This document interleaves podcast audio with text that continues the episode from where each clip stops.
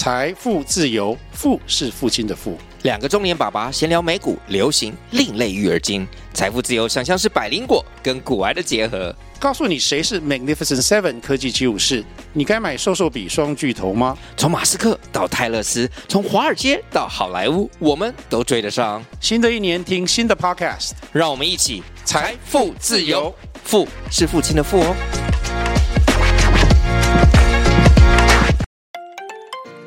彩晴留言板，活泼又可爱的豆豆，谢谢你喜欢彩晴阿姨的故事。每次看到笑眯眯的你，对我说着：“彩晴阿姨，我也有听你的故事哟。”阿姨都要被你帅气又可爱的模样给融化了。谢谢你的喜欢，希望你能继续收听彩晴说故事。期待下次你跟我说你最喜欢听哪一集哟。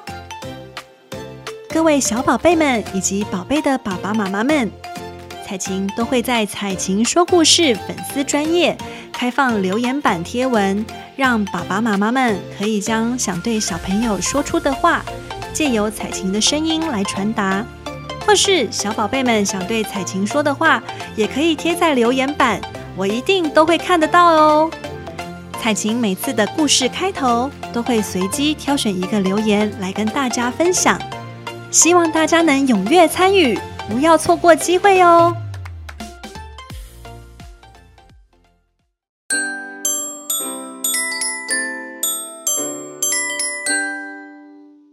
妈妈，I love you.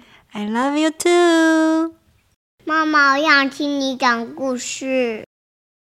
Hello，各位小宝贝们以及宝贝的爸爸妈妈们，欢迎来到彩琴说故事。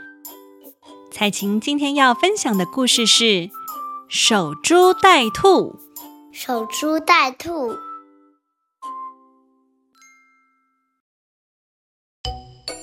在很久很久以前，有一位农夫，他每天从早到晚都在辛苦的耕地。可是，一年下来，却只能收获很少很少的粮食。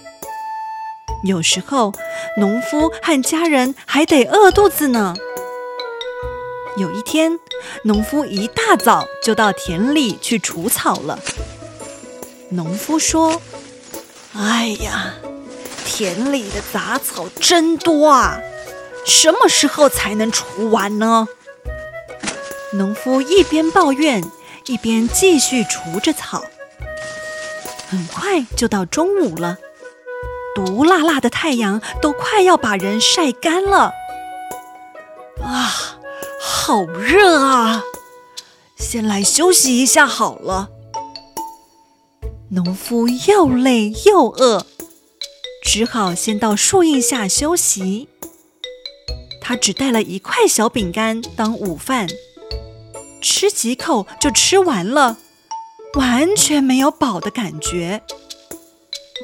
就在这时，突然有一只兔子从草丛里飞快地窜出来。兔子跑得又猛又急，一不小心撞到了一棵大树，死掉了。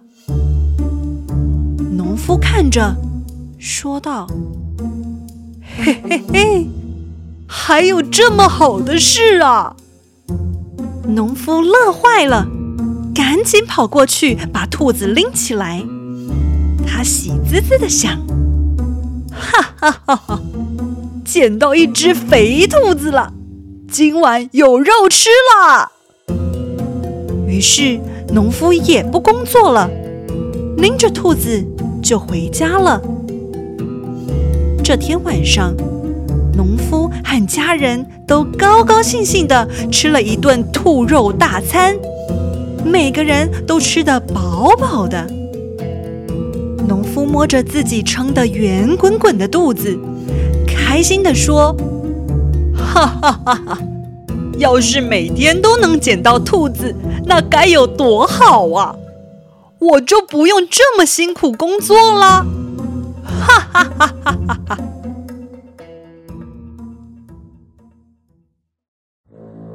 第二天一早，农夫早早地扛着锄头来到了田里。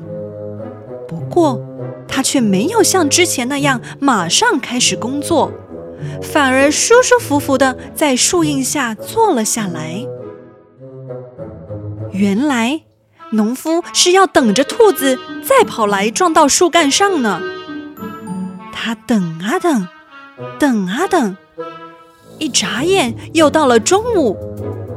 农夫紧紧盯着那一棵大树，嘴里还小小声的念叨：“兔子快来呀，兔子快来呀！”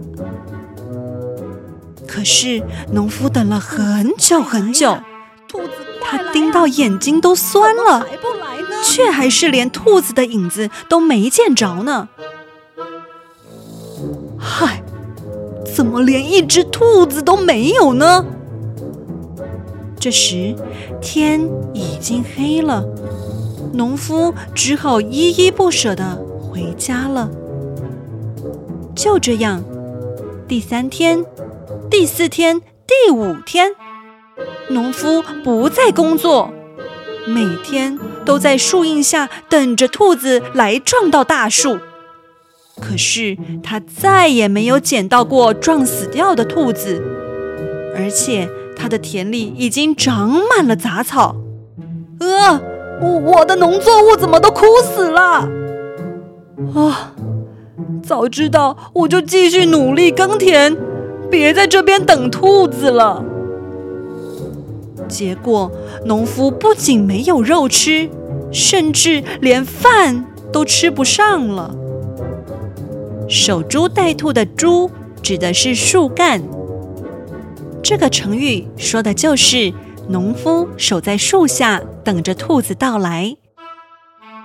人们经常用这个成语来比喻，有的人不好好工作，却老是想着好事会从天而降，出现在自己的面前。只有付出努力，才能有所收获。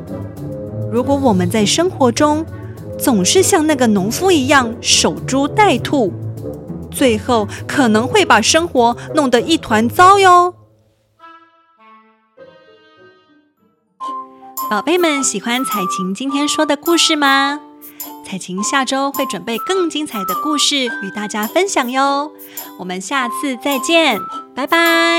下次见，拜拜。